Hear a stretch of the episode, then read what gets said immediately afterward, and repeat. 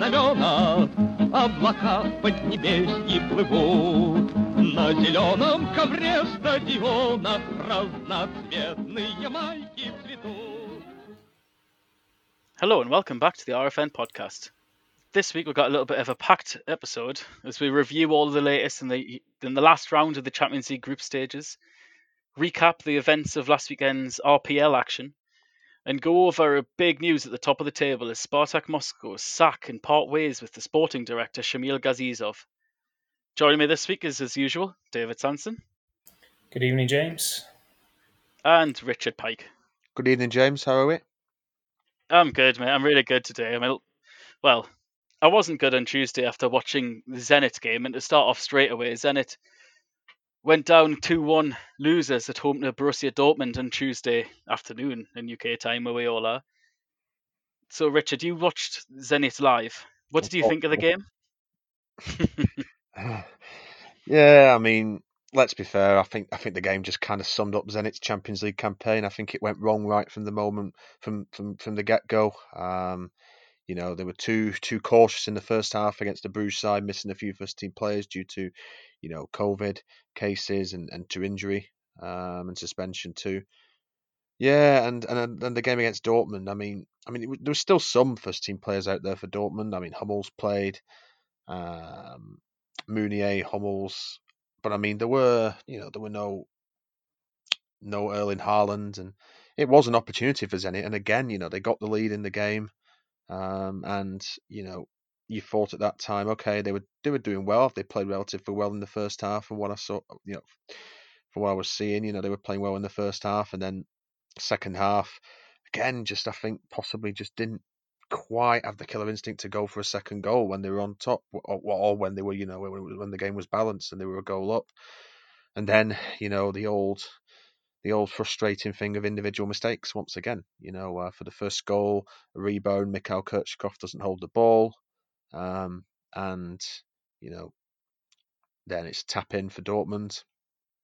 And the second goal was just shocking, really. I mean, you know, it's just really, really poor. Axel Witsel, there must have been about six Zenit players nearby him. Now, you know, I know he's a he's a Zenit legend, and um, you know, you want to give him a, a nice welcome back to St. Petersburg, but don't be so charitable. He got so much space and time to pick his shot, and I think that just sums up Zenit's entire Champions League campaign. You know, it's just just been frustrating from the get go. Never got going, and just an embarrassment. One point from 12, one point of a possible eighteen, and no wins from three from from all three of their home games. Is well, yeah, all, all three of their home games is it's just a huge disappointment. Huge disappointment. Now, before the game, Sergei Semak did make quite a perhaps controversial, but seemingly uh, bold decision in, in dropping his captain, Artyom, Artyom Dzyuba, in which he started with Sardar Azmoun, Sebastian Driussi, and Malcolm in the Champions League game for the first time this season. Now, Richard, do you think that made much of a difference, especially with Driussi in in his what's favoured more central role, in which he he decried midweek on Twitch famously that he wanted to be playing more as more in the centre and less out wide. Do you think this did make a difference to Zenit? That they had more possession and more shots on goal than any other game in the Champions League so far. Oh yeah, I thought I thought Driussi did quite well in the first half. Um, it's just very very difficult, isn't it, to see him playing centrally because obviously the partnership between Artem Dzyuba and Sardar Azmoun has worked really well. Um, but it'd be very interesting to see what happens now with Driussi, won't it? Because you know he's out of contract at the end of the season, and you know obviously if he's expressed this desire to play centrally, and Zenit can't really offer it him because they've got two really good strikers in Artem Dzyuba and Sardar Azmoun, you know, who forged a superb partnership, then it's difficult to really see where they can fit him in, you know, um, in a central role.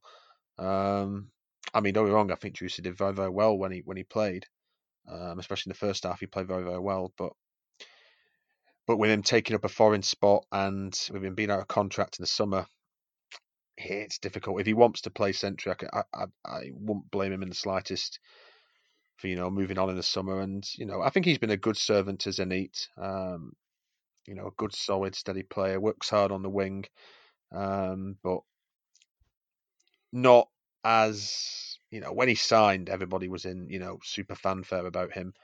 but you know perhaps not quite hit as high a height as what we were expecting. I remember his first couple of games was in it, and he was really really good. But yeah, he's been a good solid player, but I think if you know if there really is no room for him because of Dzyuba and Azmoun centrally, and he's expressed you know a preference to play centrally, and he's out of contract in the summer, then mm-hmm. afraid he might he might well be off in the summer. But yeah, yeah, yeah. I've already played. I've already had a good game first half. Yeah, when he played centrally. David, what's what's your thoughts on Driussi at Zenit? Do you think that he has a future in a central striking role like he wants? Well, that was the thing. Uh, you know, when he signed, um, you know, I remember reading about him and how he was basically being described as being a, a penalty area striker at River Plate. You know, he he I, I, seem to recall reading that every goal he'd scored for for his for the club that he'd left um, was scored from inside the box, and you know to see him then pushed out wide for Zenit was an interesting decision. Uh, you know, he, he'd come with a very good goal scoring record actually from Argentina. And, you know, you're hoping to get that fox in the box sort of striker who can be in there and just grab you all sorts of different goals. I mean, Azmoun, in Azmoun, they've got someone a bit similar. Granted, he's very good in the air, but Azmoun has never scored from outside the box either. He's a penalty box striker. Um, so in a way, they sort of got he's he's the more direct competitor, and the fact that Azmoun has the aerial prowess that maybe Driussi doesn't quite, I think has probably cost Driussi. Um, I will say that um, contract is not out of summer out of out this summer; it's next summer. Um, I know all the websites say it's this year, but I knew I did see uh, I think on the RFN DMs we got contacted by someone in the know uh, to tell us that actually it's 2022. So that does change matters a little bit. Um, can we see him leaving? I, I think of the foreigners at, left at the club, you know, with, with the limit, obviously we, we don't want to keep harping on about the limit, but of the foreigners at the club, he is arguably one of the more expendable ones. You know, you'd want to be keeping um, guys like Douglas and Barrios for certain. Wendell is new; he's not going to go anytime soon. Uh, he needs more time to adapt and to show what sort of player he can be. You know, is he a guy who's going to clearly be better than someone like Ozdoev, or is he going to be there long term uh, to be a lot better? Malcolm obviously is, is going to stick around because they don't want to look like they wasted 40 million euros. So yeah, if, if Zenit are going to have to reshuffle the squad, which you, would imagine they probably would like to reshuffle the squad if the limit didn't change, because you know they're a big, ambitious club. They're going to be probably wanting to make at least one marquee signing next summer. Um, if they're having to get rid of a foreigner, um, Driussi might well be the one that has to has to um, be sacrificed. Um, yeah. Considering his, you know, he is good. You know, you can see he's got a good relationship on the pitch with players like Dzyuba as well. Uh, but when he joined, he he came in with a plethora of other Argentines, and they've all left. He, he's the last remaining one. Granted, he's got Barrios and presumably the Brazilians who he can speak Spanish with still. But um, you know, from his comments, you you could see that probably he was suffering a little bit of you know playing played out of position and not and maybe not quite enjoying his time as in St. Petersburg now that he's sort of one of the lone Argentines there. So um, you know, I think long term his future probably isn't there you know the the idea from Zenit of to buy him and turn, turn around for profit um, is probably not going to happen either. You probably say they could probably make like maybe ten million on him if they tried, but with, with the contract having eighteen months left, that's not that's not ideal. So um, so yeah, I think he, he won't be around probably for too much longer at St. Petersburg. Yeah, absolutely. I, I remember at the time when when Spartak signed a, a, a kind of load of Brazilians in the late the late first decade of the 21st century, in from 2007 to nine. It was, I think it was Karpin at the time when he was sporting director before he took charge of the team. He he actually mentioned in an interview, a couple of interviews, that they liked to sign players um, two at a time from either the same country or of the same nationality or very similar uh, linguistically or very similar culturally, just to help those players settle into life in Russia because it is quite the cultural shock and cultural change, especially for someone from Argentina, from from River Plate, uh, where Driussi was signed from. Um, yeah, when when the when that sort of was going around the Russian football echo chamber that Driussi's contract was expiring in 2021, it very much you'd presume that the power was in his hands, with Zenit's being right on the limit with eight foreigners, with them him not really performing to the levels that one would have hoped when he was signed, and then this coming out and him obviously being seemingly being quite unhappy. But because it's 2022, then Zenit don't need to panic. They can find the right deal, they can find the right price, they can they've got plenty of time to shop him out. And I think with the comments midweek and basically looking at the results in Champions League, it, it's probably an inevitability of when Driussi will leave, not if Driussi will leave in the coming time. And I, I don't want to get at the guy because he's been good for for Zenit, but it's galling that when you look at the stats of he says he wants to play down as a central role, but to be fair to Semak and Mancini before him, who both played him out wide, both constantly preferred him out wide, his output from goals and assists, chance creation is just significantly better from the wide positions than it is centrally. Is that just because of his pace against RPL defenses? Maybe. Maybe it's because it allows Dzyuba and Azmoun in the middle, who is just such a dynamic partnership. But either way, I, I, I just don't see Driussi's future being at Zenit anymore with all of this coming along. Um, one last word on Zenit, really, Richard, is that just want to ask how young Danila Prokin did. Um, of course, he made his Champions League full debut last week against Club Bruges. Uh, made a pretty poor error to leading to a goal, was dribbled past more than any other player, made less tackles than any other Zenit player, and, and he really struggled last week. So, Richard, how do you think he got on against that star-studded Dortmund side? I thought he was all right. Um, I mean, for that second goal that Witsel scored, I think that's just an entire defensive team error, isn't it? Um, you know, they, they literally there was six, seven players. I mean, Prokin was one of them, but there was six or seven players, all just just standing and adoring Axel Witsel. None of them fought to close him down, and he just rifled a shot into the bottom corner. Um, it really was just absolutely terrible defending um, from from all the team, and it, it was a team game. Um, but like I say with Prokin, I think I thought he did okay. Um, it's it's not always easy to, you know, it's not always easy for a young player like that coming into a difficult situation. And like I say, he's coming up against a star-studded attack. But but yeah, I, I hope, I just hope some ways and it can facilitate possibly a loan from in January. I know I know it's difficult with a foreign limit like we went on about last week because you know ideally now Zenit you really need him to be playing every week somewhere else. And obviously if you can't get it at Zenit, which you know Lovren and Rakitsky are there, and you know he's not going to displace either of those two when they're fit. Um, you know, really needs to be playing out on loan somewhere else. Um, I'm just wondering if there's a way to do it. Could they, you know, go with three centre halves with Chischak, two central defenders with Chistyakov, and then maybe if they're down two defenders, put um, someone like Douglas Santos at cent- central defence. They've done that before, and just try and sort out a six month loan for Prokin somewhere, just somewhere where he can play a bit more because you know we want to want to see him play every week. At 19, there's central defenders in other European countries who are playing from other nationalities who are playing every week. You know, you want to see him, you know, playing to help his development and to aid him as a player, but it's obviously just very, very difficult. But I thought he did all right on the whole, um, considering the the opposition that um, Zenit were playing. Mm-hmm. Yeah. And as a quick correction on my behalf as well, I, I mentioned that it was the first time Lucy, Azmoun, and Malcolm played together. Of course, they did play together against Bruges um, as well, so it's just a quick little mis- mistake on my end there. But if we move on to onto the next game, which was uh, Krasnodar, who travelled to London to play Chelsea. David, what were, what were your thoughts on Krasnodar's one-all draw in the English capital? Well, I mean, considering considering the opposition, you know, a lot of people were saying that it was arguably, you know, the, the biggest game in their history. You know, going going away to Stamford Bridge. It was a shame the game didn't stand for more. You know, both teams um, were already assured of their position in their in their respective table, um, and I think therefore the game just lacked a little bit of of something. It just wasn't. It wasn't as you know. It wasn't. You could see both teams were not really going for it fully.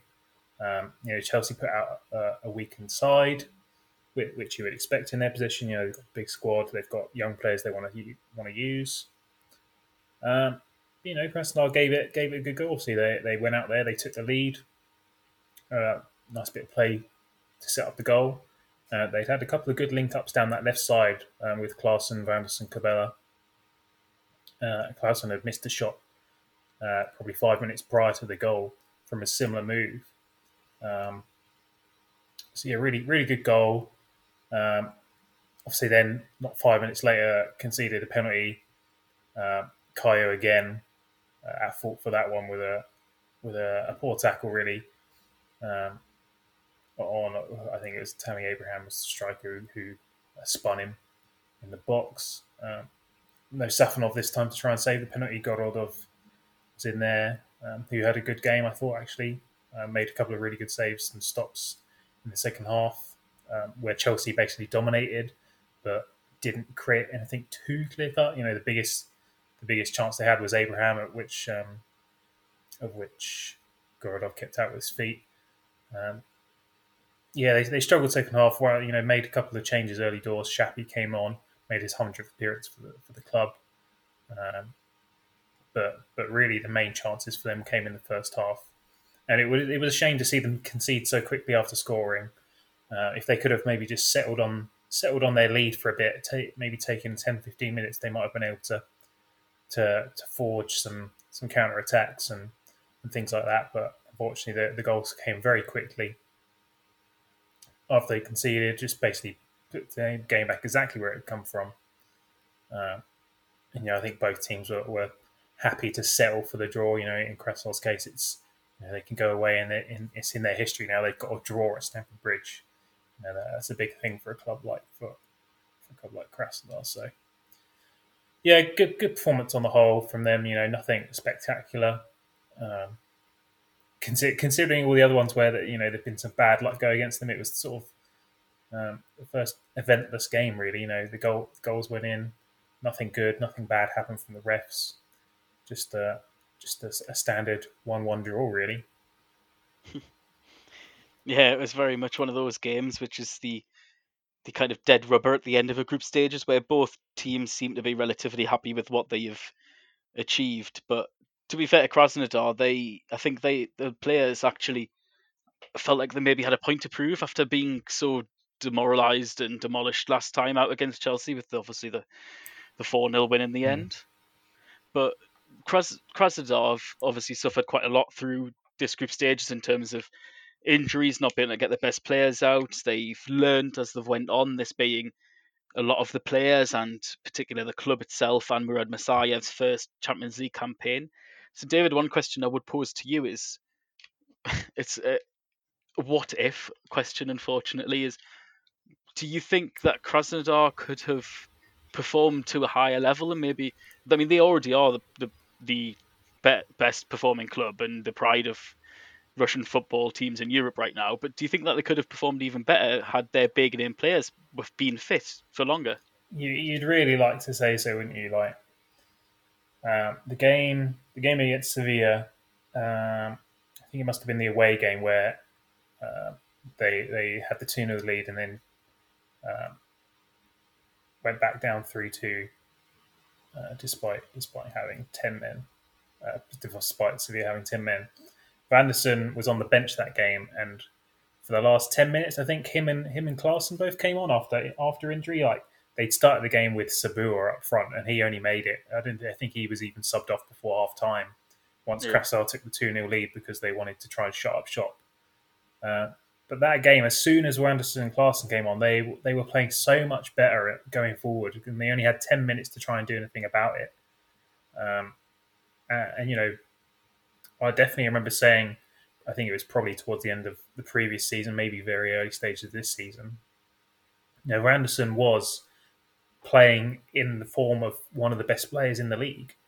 Um, he was one of those guys where you want him, and I, I, remember we were comparing him to Promes and stuff. He was that guy who he was going to be the match winner for Krasnodar almost every week, and you could see it. Like he was playing with such confidence.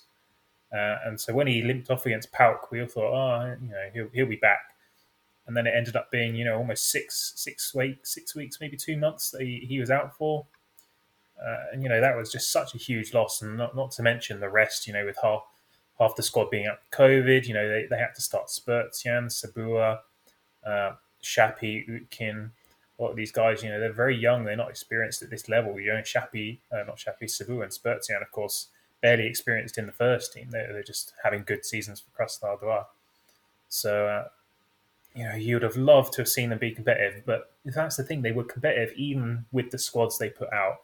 You know, they really gave it a good go uh, in both games against Sevilla.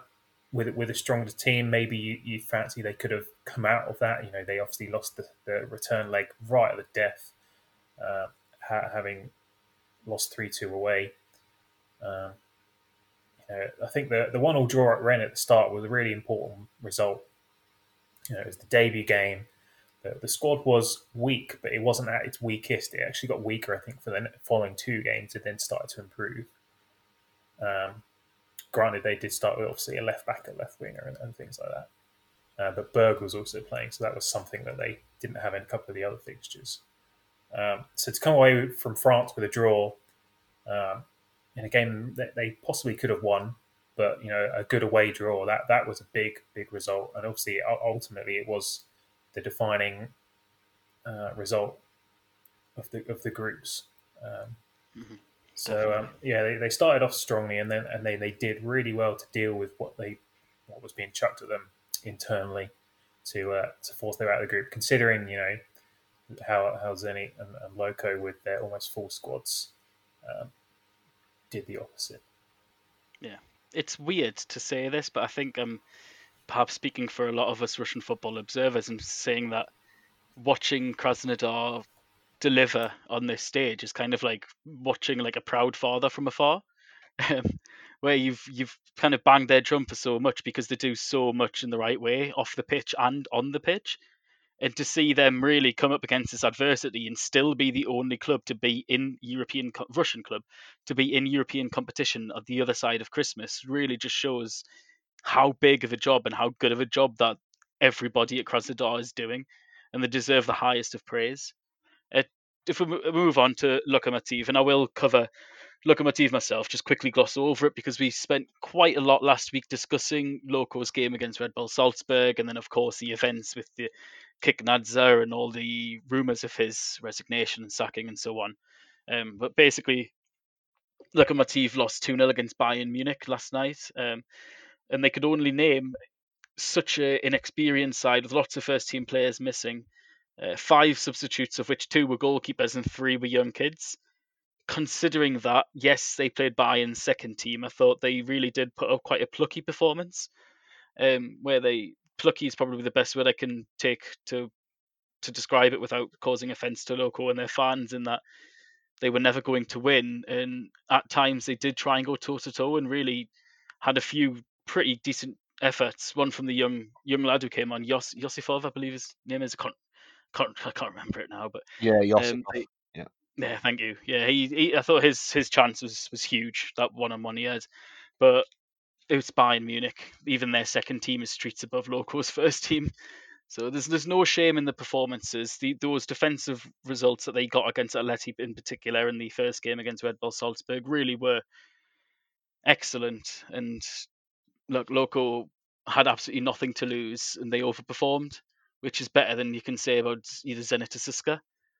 Now, what unfortunately we now must move on to is the more depressing news of the potential fallout of these generally poor and horrendous overall results from Russian teams in that Russia is currently eight points behind Portugal in the coefficients table um, and is only two points ahead of Netherlands and Belgium, four ahead of Austria, and one and five ahead of Ukraine and Scotland.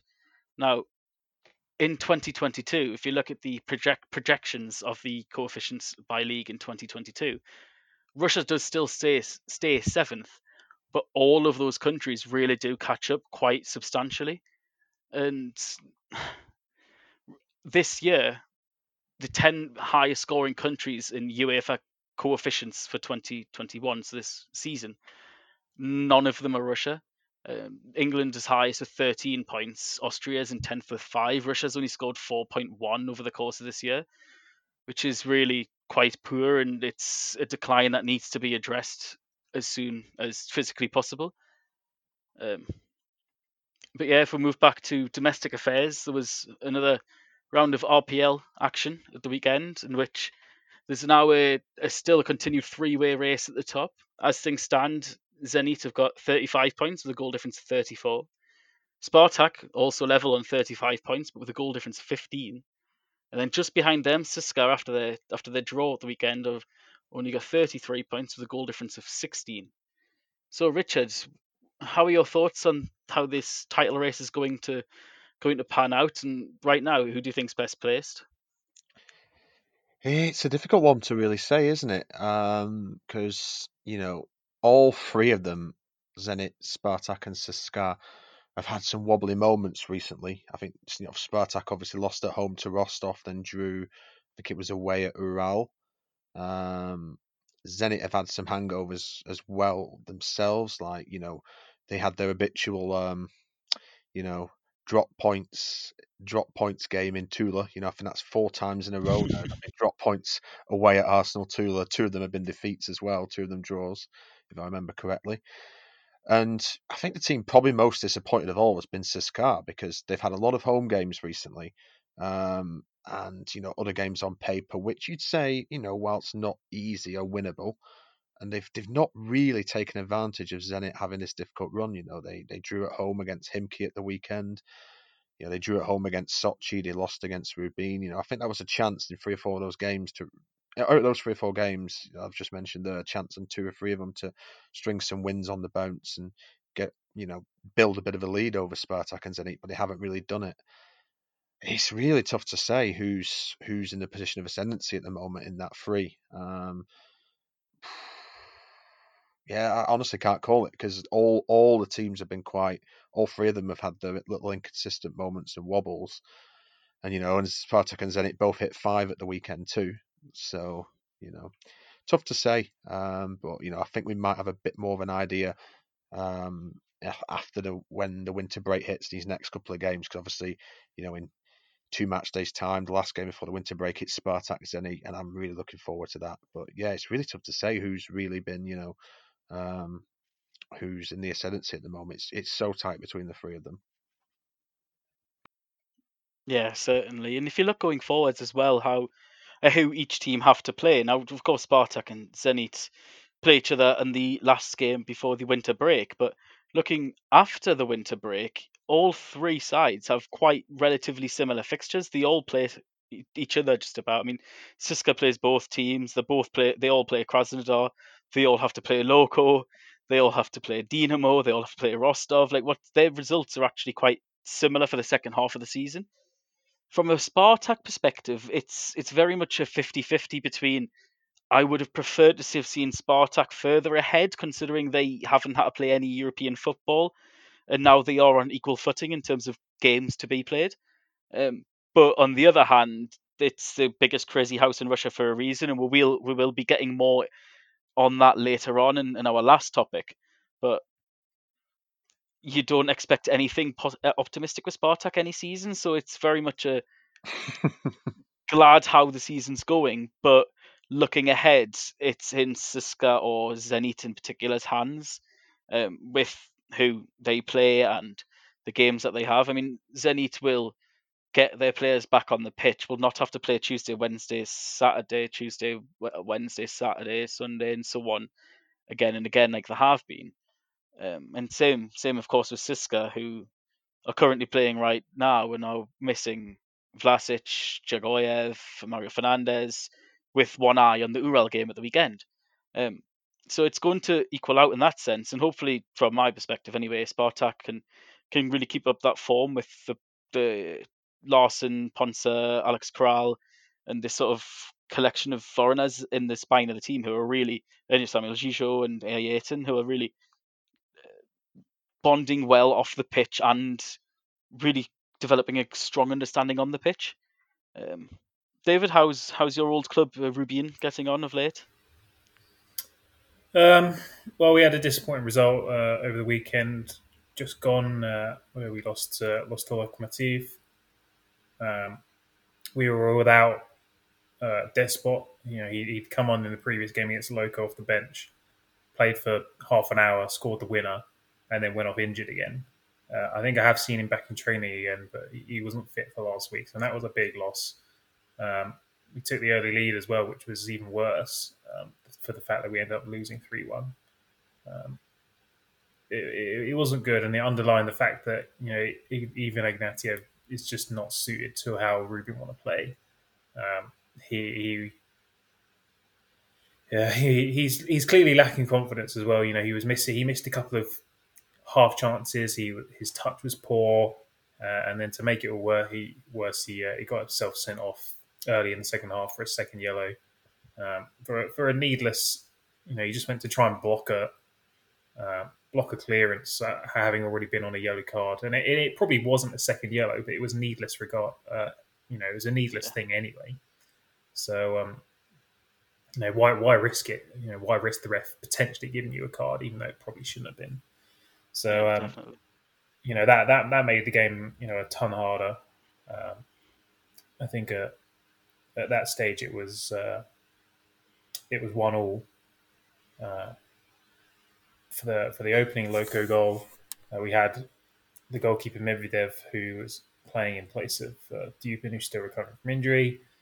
Uh, dropped the ball from a free kick and let, let a tap in for Ignatiev. Um, and then in the second half, I seem to recall he was the one who fouled to give away a penalty. I actually can't picture the incident in my head, but I know he did something else bad in the second half.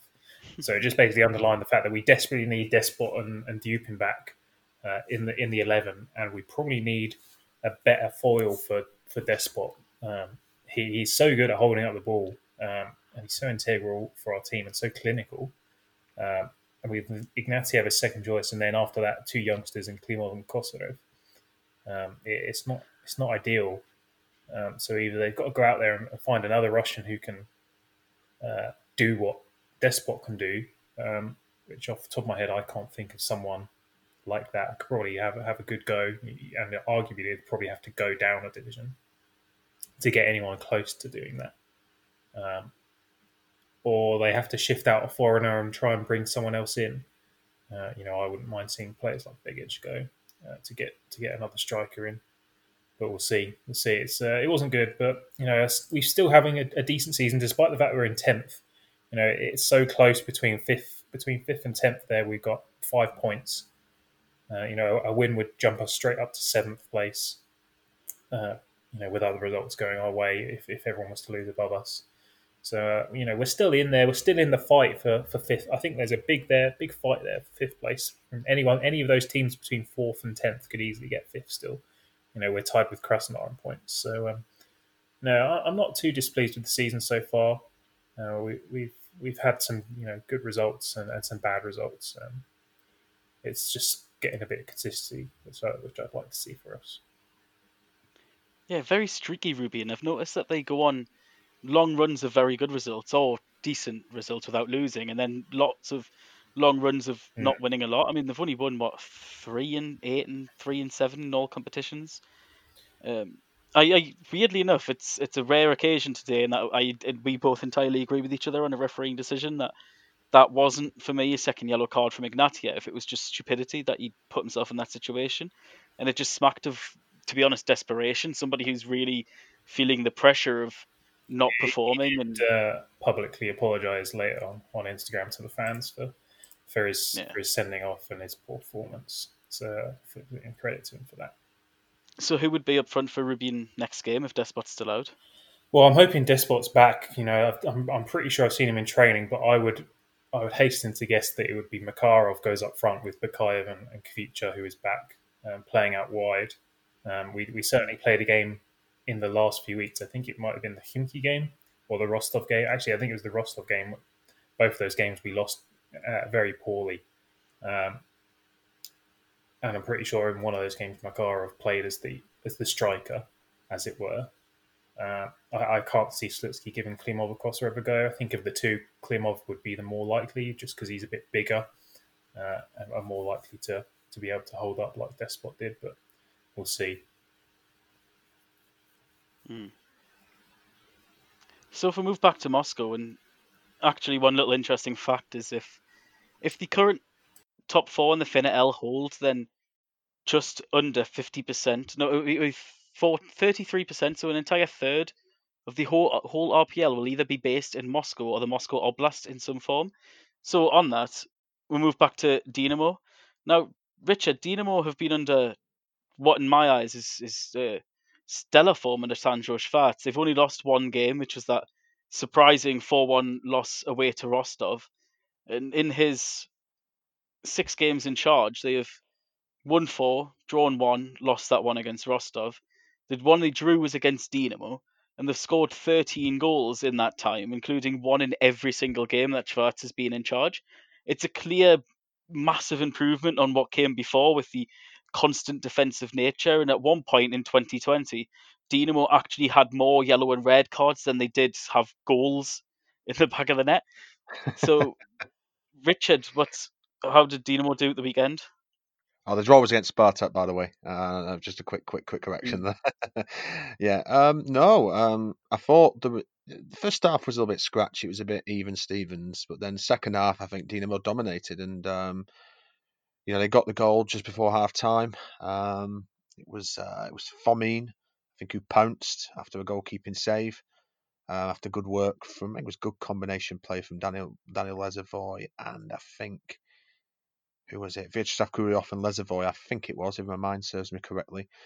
But I think the oldest the issue with Dinamo is is that whilst they're playing very well at the minute on Sandro Schwarz, and there's a huge improvement, you've got to give him credit. Apart with the only exception, obviously, being that disaster away at Rostov. The only issue again with Dinamo is is failure to put a game away, and I think it just kind of highlights what they really need in the January window. They need a striker. I think it's um, Ideally, another player alongside Lesovoy in the two attacking midfielders behind the striker, but definitely a striker in the January window. And uh, I have a funny feeling they might try and get it. I know with Maximilian Philippe on loan at Wolfsburg, there's a purchase option for 12 million euros. I think Philippe's been getting a few assists and playing a bit for Wolfsburg, so hopefully that can be exercised and some of the funds for that can go on a striker because it's it's sad to say it, but Nikolai Komlichenko just hasn't done it. He hasn't done it up front for Dinamo.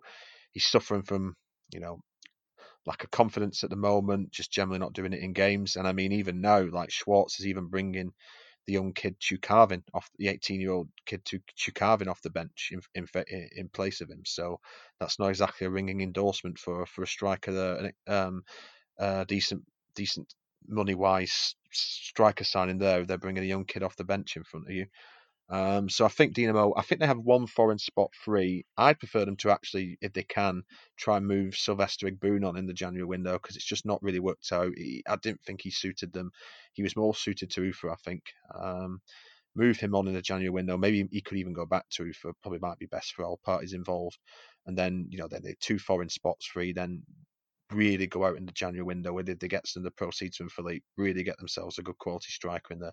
Someone who's mobile, pacey, someone who can get between the in the gaps between the central defender and fullback, someone who, you know, people like Lesovoy, Szymanski, Moro can feed.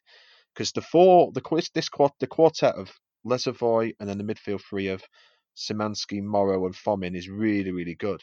The defensive for the very sound. I think in that Rostov game where they lost 4 1, they conceded obviously four goals that game.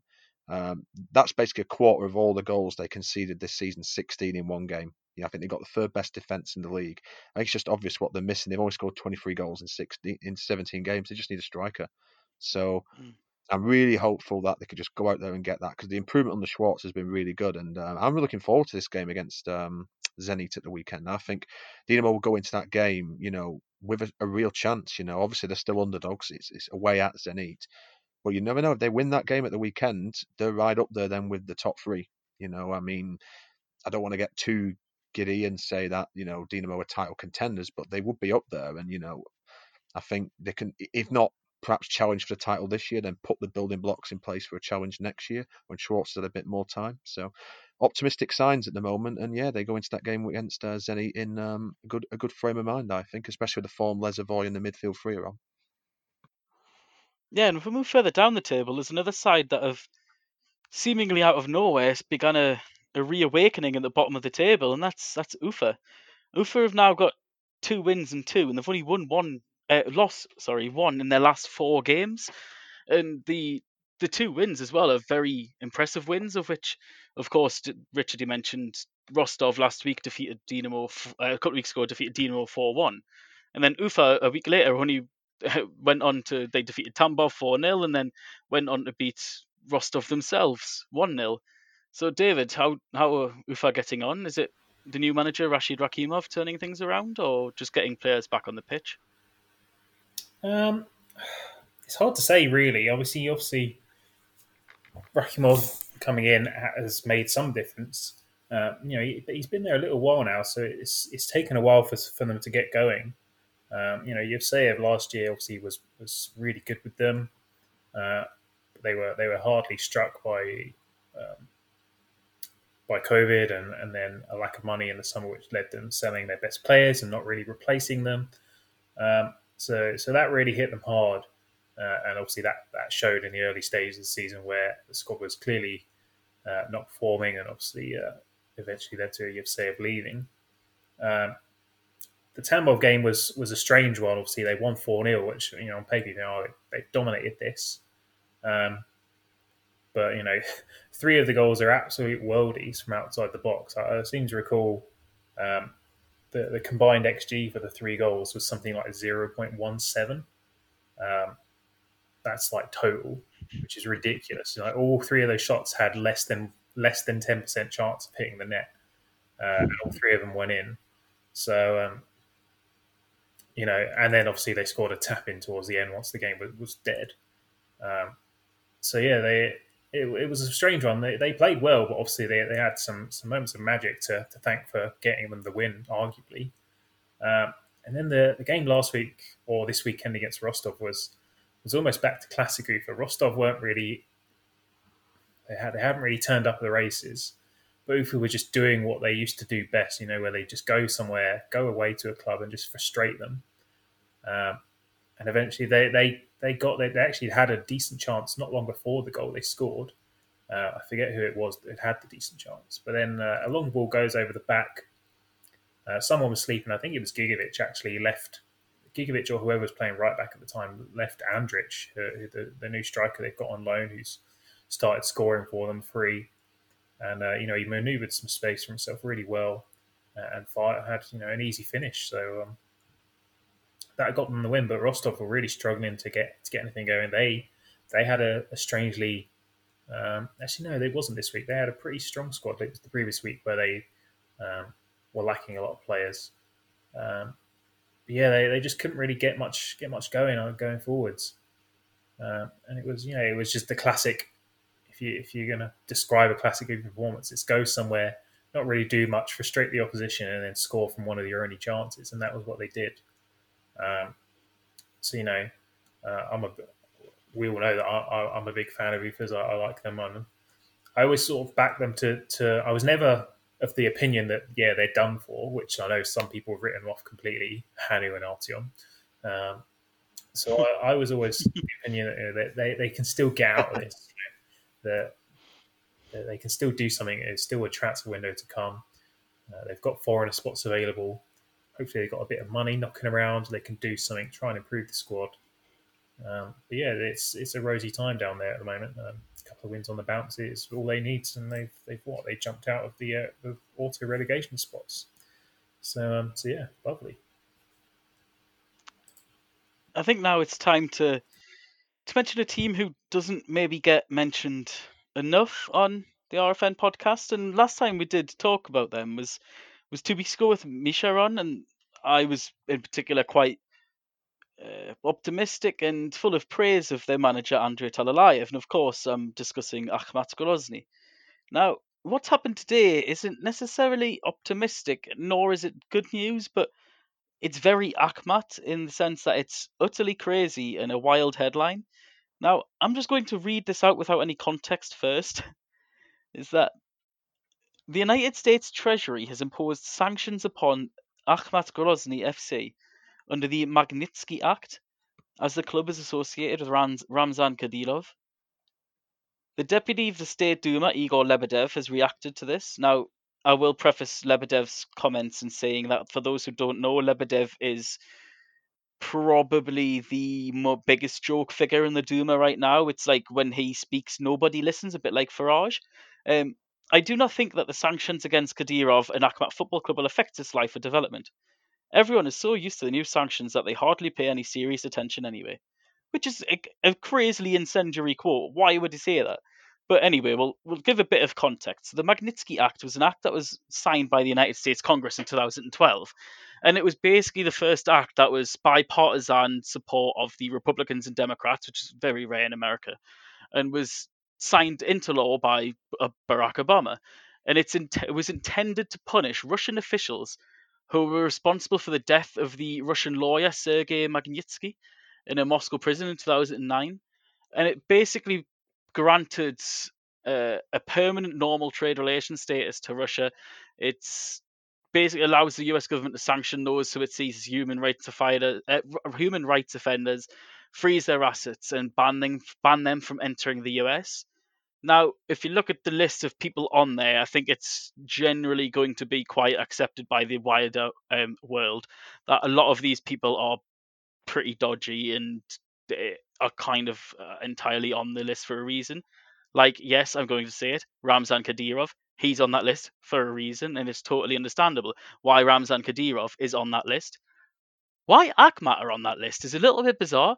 You just can't imagine that good old Vilka Angel is going to go to America on holiday, and they're like, oh, mm, "Sorry, Vilka, you're not allowed in, mate. You play for Akhmat Grozny." Like, is that really going to happen?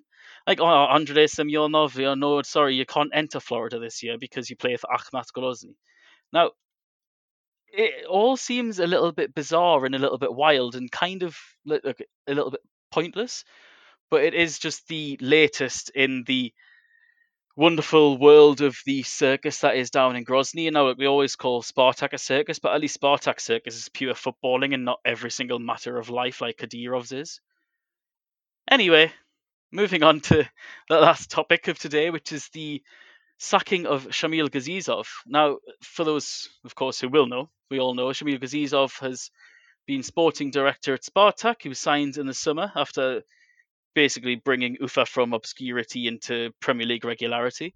And in roughly the end of November, uh, rumours started to emerge that Sh- uh, Gazizov may leave Spartak in winter, and uh, we believe that the the, the rumours start, came from Sergei Yegorov, and according to RB Sport, and, and that was around the back end of November. Interestingly, around the same time when we covered that uh, former Spartak sporting director Dmitry Popov had been signed to the board as sporting director alongside Gazizov as technically CEO. Now, on the 1st of December, it was reported by Sebastian Terletsky that on that day that Fedun met with Gazizov and a verbal agreement was then reached to terminate his contract. Now that had then basically spread like wildfire among the Russian press. Uh, and to be fair, I think well, my reaction anyway, and I think a lot of people's reactions was kind of incredulity. We were surprised why that was happening. It was always good to be like, "What's Fedun doing now? This is ridiculous. Look what this man can do if you give him time, money, and flexibility to do so." However, on the back of that, it started to emerge from now these all of these that I'm going to read are just rumors and hearsay that's emerged from various places, such as um, the uh, mostly Spartak telegrams and people who are unnamed sources in these telegrams. Now, the first of this was that details of a cryptic summer transfer window had emerged that it was seemingly a, a transfer was derailed by Gazizov himself. Uh, it, the claim that Spartak were ready to pay up to 10 million euros for Toulouse midfielder Ibrahim Sangare before Shamil intervened, and then blocked the transfer with no explanation. Later on, they claim that as an alternative to Sangare, Spartak were in for Midtjylland midfielder Evander, but that pursuit too was then derailed by Gazizov. As a bluff, Spartak Gazizov basically made Ufa send in a blank bid to the Danish club, one that was equal to Spartak's own bid. Now, the, it's th- that's what these sources claim, and it's basically that it seems to be the intention behind that was that Gazizov didn't want Evander, Fedun did want Evander, and Gazizov created this phony bidding war to make the price go up so high that Fedun would pull a plug on the deal, because uh, essentially he wanted to protect Urunov and the team and his role in the team because he was his like pet project that he brought in to Spartak. Now Evander's agent has went on to claim that actually claim that these rumors are true and that both Spartak and Ufa had both approached Midtjylland for Evander, And even went on to as far as to say that the same people were acting on behalf of both clubs, which he is quoted as saying is bewildering. Now, Ufa are incapable of spending six to seven million euros on a player. That's that is not a conjecture. That is a simple fact. They cannot spend that sort of money. So there's definitely something in that. Now, on the 8th of December, further different Spartak Telegram channels continued to claim that Shamil Gazizov deliberately sabotaged manager Domenico Tedesco's operations and wanted a Russian replacement for Tedesco, and that he repeatedly tried to paint Tedesco as a weak coach and one that needs to be replaced. And this was, of course, just this week on the 8th of December that these rumors emerged. Once again, all rumors, all allegedly. And then uh, more rumors emerged about more of Gazizov trying to exert control against Fedun, um, to paraphrase it and so on. But basically, Gazizov apparently tried to make it seem like Tedesco was blocking transfers, when in reality, Tedesco would only learn of them from the media. And it, it was essentially a power struggle between Gazizov, Fedun, um, behind Tedesco's back, and then this is why Popov was brought in to to rein a leash on on Gazizov. And now this report that was from Terletsky in Sport Express on the first of December claimed that Gazizov would leave after the Zenit game, which is the last game on December the 19th, 16th, give or take, um, before the break up for the winter break. Now, it was announced on December the 9th that Gazizov had December the 8th, sorry, in the afternoon, that Gazizov had left Spartak just a few hours after the second round of rumours had emerged. Now, these days of speculation all came to an end as, as, as Spartak officially announced this. And I will say first that Spartak's announcement with the Grandpa Simpson gift was highly disrespectful and really not good enough for a club of their stature in any form, no matter what went on behind the scenes. So, and then in following, Yevgeny Melezhikov, the club's security head, would take over as the new CEO, who would take charge of all off the pitch and corporate affairs, while Dmitry Popov, of course, former sporting director himself, would take the manage the sporting side, forming transfer strategies, the relationship between Spartak senior and youth teams, and general long-term footballing philosophy. That makes quite sense. Now, with all of these rumours in the background, it does become clearer why Gazizov, if true, has been sacked. But regardless of that, I thought the tweet was highly disrespectful. So, David, first, what's your thoughts on this crazy and long winded affair that I hope I explained clearly enough? Well, I mean, it's it's a strange one. It's it's a bit disappointing, obviously, because we we were all hoping to see, you know, Gazizov work with Spartak long term, and you know he, his his way of working, as we've seen at Ufa, is something that's going to be more effective over a longer period. Uh, you know, Ufa he was he was renowned for his good business in the in the market, going out there, getting players, uh, bring them in from from unknown locations, you know, players who are off the radar for a lot of clubs, developing them, showing they were good enough, and selling them for profit. Um, you know, and so to see to see to see it end so early is, is a shame. Uh, you know, we we all appreciated Gazizov's work. You know, he he was always one of those guys who came off as, you know, he, he doesn't seem like a like a dick. He, he comes off really quite well in a lot of his interviews that he does. He's very knowledgeable, and he's obviously he obviously works quite well. Um, now, obviously, he, he joined Spartak willingly and knowingly, uh, that Leonid Fedun was there and that he probably has is going to try and stick his oar in. Um, uh, and unfortunately, I think that's sort of been been uh, the beginning of the end for him. You know, it, it, if it does sound as if he's gone he's gone there to Spartak. He's tried to make things work how he wants things to work. Fedun's come come along. It, would be like um, imagine you're a kid playing with Lego, right? Um, and you're building something really cool, really impressive, and then your brother comes in and says, "Oh, let's do this," breaks it, and then walks off, not interested anymore. Fedun is the brother in this situation, and Gazizov's like, "Well, I might have had enough," but actually, it's the brother's legacy, and you he tells you now you can't play with it anymore. Um, so it, it, sounds like basically he's just fed up of having to work with Fedun, uh, who basically doesn't know what he's doing, uh, Yeah. wanted to just sign players on a whim, presumably without you know, checking with with scouts or analysts or, whatever the process is there, uh, and basically uh, not willing to give up the control that he would have expected in the role of technical director, and which you might expect a technical director to get, uh, with a president likely just to sit there and, and let you do your job, not micromanage you or do your job for you. So um, it, it's a shame if that's the case, uh, and it does seem likely that that's the case. Um, Yeah, it, So it's it's typical for Fedun. Yeah, it's it's just typical for Fedun. For Fedun's that you you put the nail on the head with the, the, that, that analogy. He is the one who who likes to have his shiny toy and likes to just stick his oar in and what his new shiny toy is doing now and again. Um, more than more often than not, if he will panic and he'll think that it's going wrong, it's going badly because he's being badly advised, really, really badly advised. People like Zarema Salikhova and Anat- Anatoly Byshovets, um, some other legends have recently have unfortunately passed away, so I will not name them out of respect for their for their for their person. Um, have been behind the scenes, badly advising Fedun for far too long, and he has basically never learned for this. It, it's a shame because uh, Gazizov comes in and he, it's the first time they give a real Spartak outsider a chance. They give him real autonomy and flexibility, or well, seemingly did so.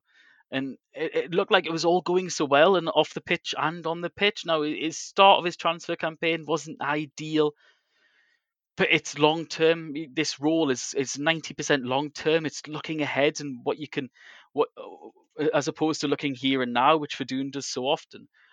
But having said that, if if these rumors are true, and of course, need to say again, it is conjecture, and if these alleged things are true, eh, because he's have really created for himself an untenable position. He will never get that sort of autonomy at Spartak that he had at Ufa. He must have known that from the start. Even in the best of situations, it's just not how it works at a club of that size, and it never will work that way. Maybe he is best off as a big fish in a very small pond, like he was there.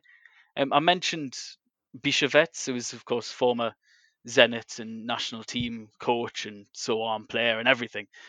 And he gave his opinion on Gazizov of late, and he said that um, he basically believes that the it creates con- the football creates conditions for the head coach to work, and that that's what his job is was, and that he, he didn't allow these conditions. He, he, he basically put himself head to head with Tedesco too often, more more so than actually with Fedun. Now Byshovets is, like I said, very very good friends with Fedun and and advises Fedun quite a lot.